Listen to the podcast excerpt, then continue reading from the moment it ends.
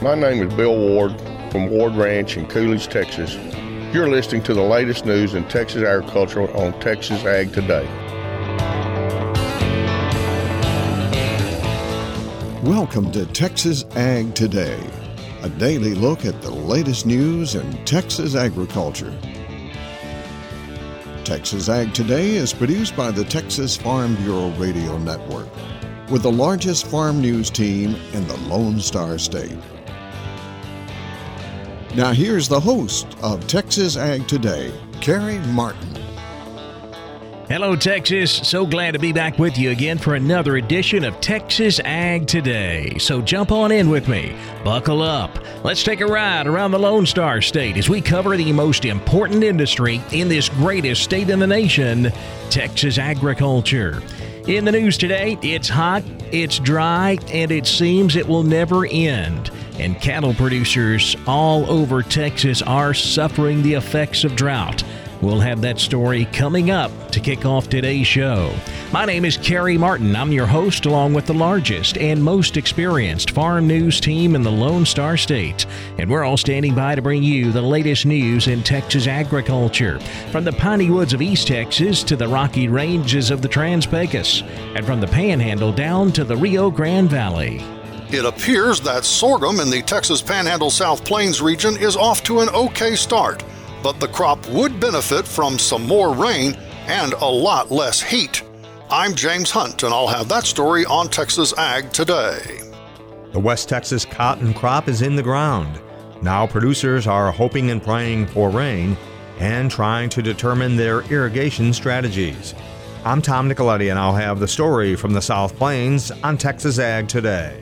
The corn harvest is underway in the coastal band. This is Harvey Buehring reporting from the Corpus Christi area. We'll have those stories plus Texas wildlife news and a complete look at the markets all coming up. The drought and heat is affecting cattle producers all over Texas. Hemphill County agent Andy Holloway says cattlemen in his area of the Panhandle have been lucky. They've gotten some decent rains this summer, but for the rest of Texas, it's just bad all over. In general, it's really bad, and it's in a big area. We're in a just an isolated area, parts of Lipscomb, Hemphill, Wheeler, a little bit of Roberts.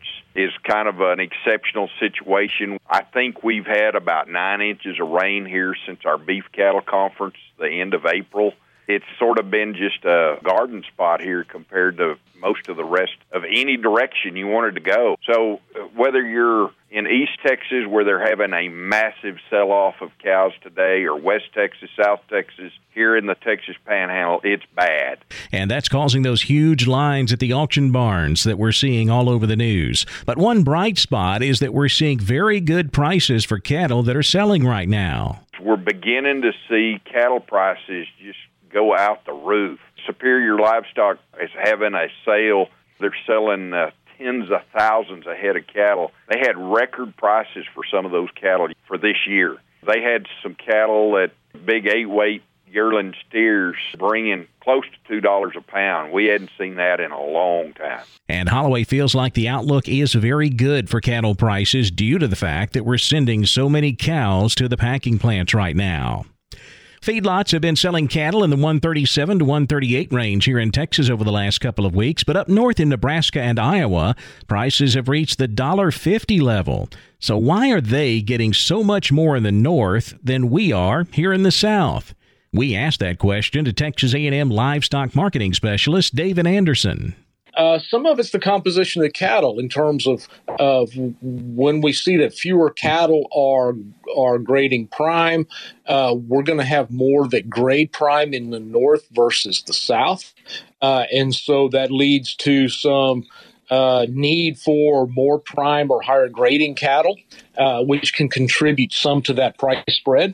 Some of it also has to do with relative supplies and when cattle are placed in those, you know, kind of seasonally between those regions, we can get some supply differences that contribute to those price differences regionally. We've got a very big cattle report coming out this week that will affect the cattle market. Many cattle market watchers waiting to see what the biannual cattle inventory report will look like when it comes out on Friday. It appears that sorghum in the Texas Panhandle is off to an okay start, but James Hunt tells us a good rain would be a huge help.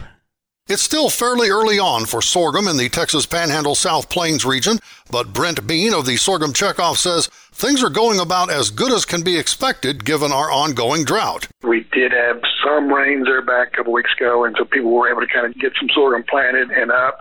Some people planted earlier than that, but there's certainly a mixed bag. But I think we got the crop up in relatively good shape in most areas. Of course, the soil profiles are fairly dry just about anywhere you go, so that's not good. But for this time of year and the conditions we're at, sorghum is probably in reasonably good shape. Doctor Bean says weeds have been a concern in some areas, with dry conditions possibly inhibiting the ability of herbicides to get activated.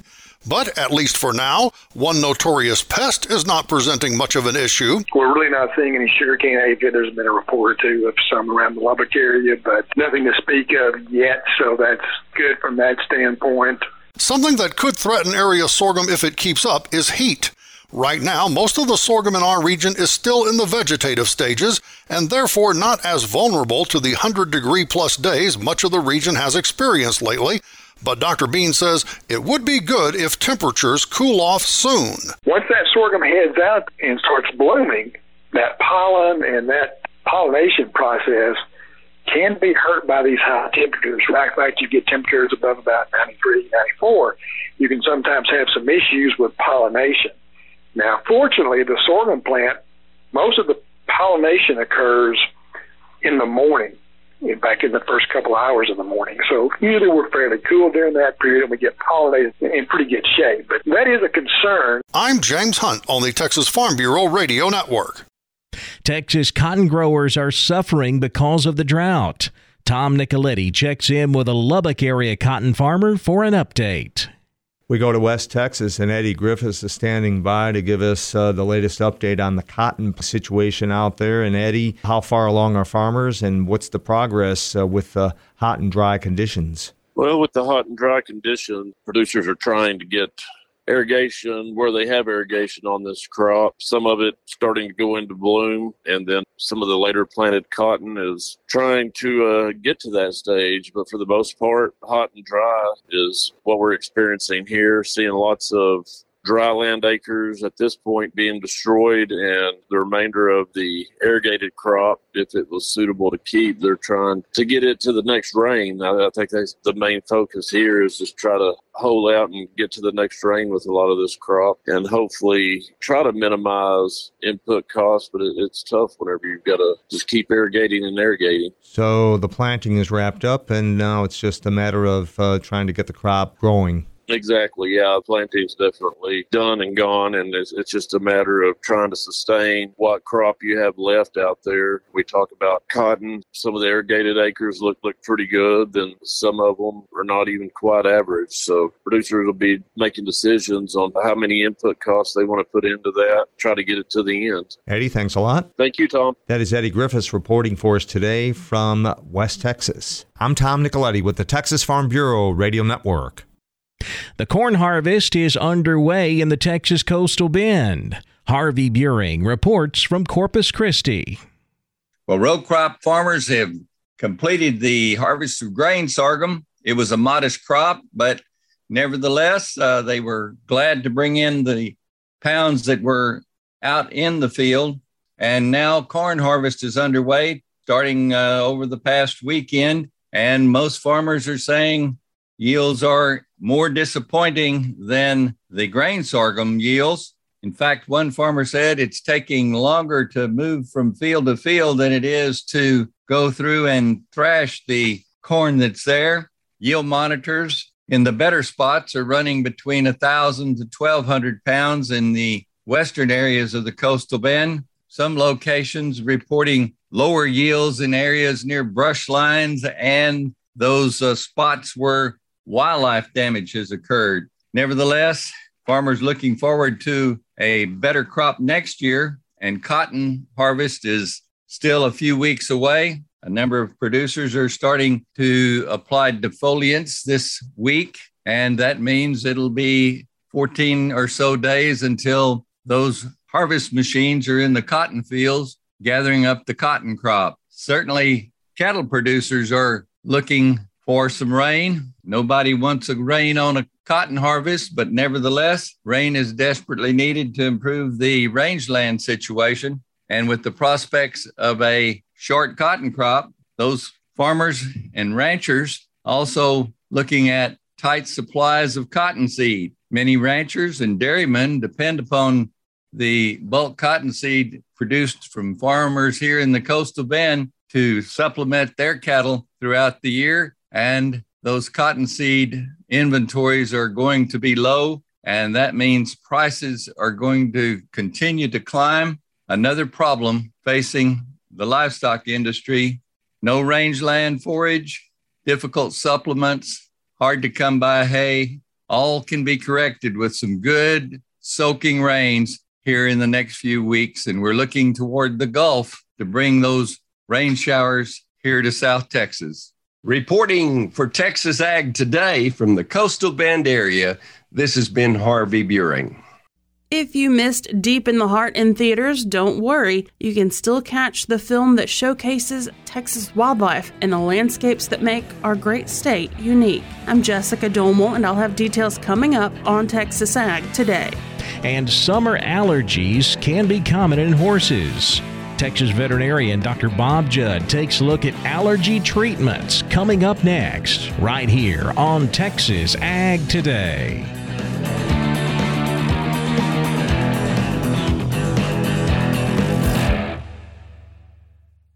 Take the path less traveled and learn about the diversity of agriculture in the Lone Star State. It's a little education and a whole lot of fun. Texas farmers and ranchers between the ages of eighteen and thirty-five can join the Texas Farm Bureau Young Farmer and Rancher Fall Tour, September ninth through the eleventh in Amarillo, Texas. Learn about the diversity of Texas agriculture in the Amarillo area. Develop a network with other young producers across the state. Fellowship with one another, and make new friends. Registration is open now. Visit Texas Farm Bureau dot org to register. The Texas Farm Bureau Young Farmers and Ranchers Fall Tour. The registration deadline is August fourth. Reserve your spot today. We're keeping you informed on everything happening in Texas agriculture on Texas Ag Today. Summer allergies can be common in horses. Doctor Bob Judd takes a look at some good allergy treatments. There are multiple treatments for allergies in horses depending on the system affected. The most common system affected is the skin, and the most common symptom is hives, which can be mild or severe and can cause hair loss and skin infection due to irritation and scratching. Some horses will respond to the over-the-counter antihistamine Zyrtec, or the prescription antihistamine hydroxyzine given orally, but most do not.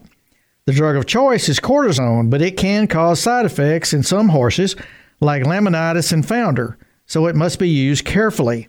A common drug in dogs called Apoquel has been used off-label in horses, and it is effective in some skin cases, but is expensive. For horses with respiratory allergies that cause asthma, oral cortisone is also the drug of choice, but the same concerns about laminitis and founder exist. There is another option in horses with allergic respiratory disease that can use an inhaled form of cortisone versus oral cortisone. The advantage is the inhaled form mostly only affects the lungs and has limited effect on the animal's entire body versus giving the drug orally. The drug can be given intranasally by using an inhaler and is effective in many cases of asthma. Intradermal testing can be performed in horses, as it is in small animals and humans, to determine the allergens involved, and then a serum can be made to desensitize the horse to the allergens by using injections. Flaxseed is a product that contains high levels of omega three fatty acids that can help with allergies, although the best source of omega three fatty acids for horses is fish oil. I'm Doctor Bob Judd. This is the Texas Farm Bureau Radio Network. If you missed the Deep in the Heart wildlife movie in theaters, don't worry. Jessica Domel says you can now stream it online. Texans who have not yet seen the film that celebrates Texas wildlife, Deep in the Heart, can now experience it from the comfort of their own homes. Ben Masters, writer and director, joins us with more on Deep in the Heart, which is now available for streaming. We have such an incredibly diverse state. A lot of people don't know that. A lot of Texans don't know that. So I think the first goal with the film that we had was just to kind of allow the viewer to hopefully put a new perspective on their home and to kind of consider their backyard or their twenty acres or twenty thousand acres, to think about how that piece of land that they have or where they live at, it's also important migratory habitat for the most important corridor in North America for songbirds and bats and butterflies, and to just try to give a perspective of where Texas is and how important Texas is. In addition to that, there is some direct calls to action in the film. One of them is is the ocelots. We've got eighty ocelots in the entire state, which is our most beautiful cat. It's found nowhere else, and there's a lot more we could be doing with, with the ocelots to help them out. So there's many different examples, and during the credit roll, there's a lot of organizations that you can see and, and get involved in. Deep in the Heart is narrated by Matthew McConaughey. It includes stunning video of rattlesnakes, mountain lions, ocelots, the Texas blind salamander, and other species. Deep in the Heart is now available to stream on Amazon Prime, Apple T V, and Google Play. Additional details are available at deep in the heart wildlife dot com. For the Texas Farm Bureau Radio Network, I'm Jessica Domel. The cattle market moved higher while grain and cotton prices dropped lower on Tuesday. We'll take a look at all of Tuesday's livestock, cotton, grain, energy, and financial markets coming up next. Keep it right here on Texas Ag Today.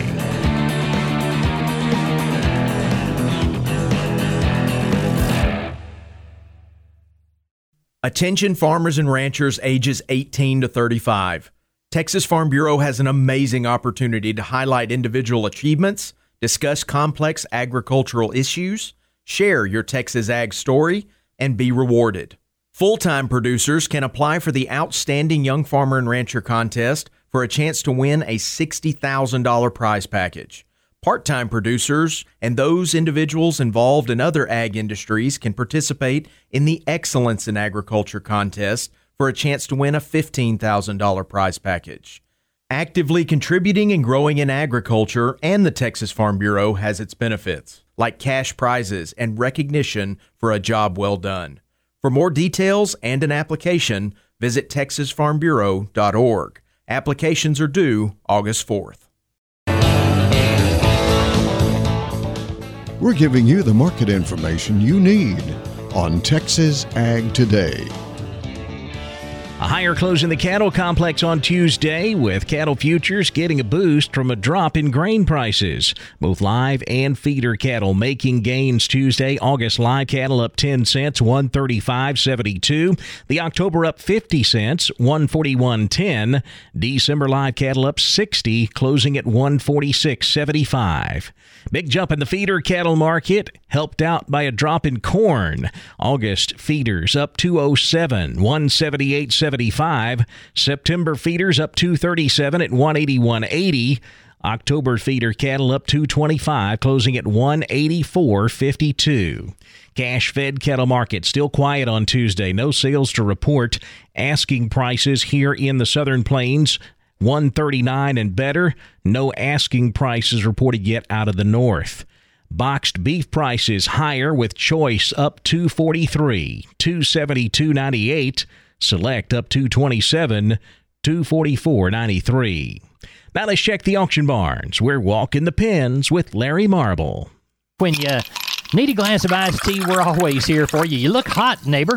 Drink it up right quick and listen to Jody Fry and I talk about the sale he had in San Angelo. Jody, how'd the cattle go? Had big numbers like everybody else uh, in this part of the country. The dry weather's bringing them to town. And, of course, especially after being off last week, uh, we had over twenty-two hundred head today. Had a lot of good cattle on offer. Better quality steers, four thousand six hundred pounds, from one forty all the way up to a high of near two dollars, mostly one fifty-five to one eighty. Six to eight hundred pound steers from one thirty all the way up to a high of near one seventy. one seventy, mostly one forty to one sixty. Better quality heifer calves, four to six hundred pounds, one twenty-five to a high of one sixty-five, mostly one thirty-five to one fifty-five. Slaughter cows, average to high yielding, fifty-five to sixty-six. Some of the highest yielding slaughter cows, sixty-seven to seventy-three. Thinner or lower yielding type cows, several of those today, from thirty-three to fifty-three. Slaughter bulls, average to high yielding, from seventy to eighty-five. Some of the highest yielding slaughter bulls, a few of those today, from eighty-eight to ninety-three. Bred cows, young, medium to heavy bred cows, anywhere from seven hundred dollars to a high of eleven hundred dollars. Cow-calf pairs, baby tooth to good solid mouth pairs, anywhere from eight hundred fifty dollars to a high of thirteen fifty. What do you think for next week, Jody? Well, should start Tuesday with a pretty big sale. I'm going to still say somewhere in the neighborhood of seven thousand to eight thousand head. Uh, look for another good cattle sale next week. Uh, got a calf sale in conjunction with the regular sale. Should have close to two thousand head again next Thursday. Jody Fry, producers in Cargyle. Sheep on Tuesday, cattle on Thursday. Jody, tell everybody how to contact you. You bet. Any of us there at the office, three two five, six five three, three three seven one. My mobile phone's two three four, seven eight nine five. Neighbor, thanks so much for listening to us. I'm Larry Marble. I put it all together. This has been Walking the Pens on the Texas Farm Bureau Radio Network. Good day. Thanks, Larry. Back over to the futures market now, where lean hogs finished higher on Tuesday. August hogs up seventy cents, one twelve eighty-two. The October up twelve at ninety-four fifty.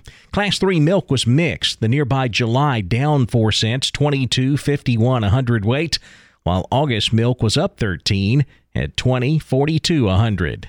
The cotton market finishing slightly lower. It traded limit down in the overnight trade, but in the daytime trade on Tuesday, we managed only slight losses. We still have a lid on this market coming from fears of recession, higher interest rates, and the COVID nineteen situation in China.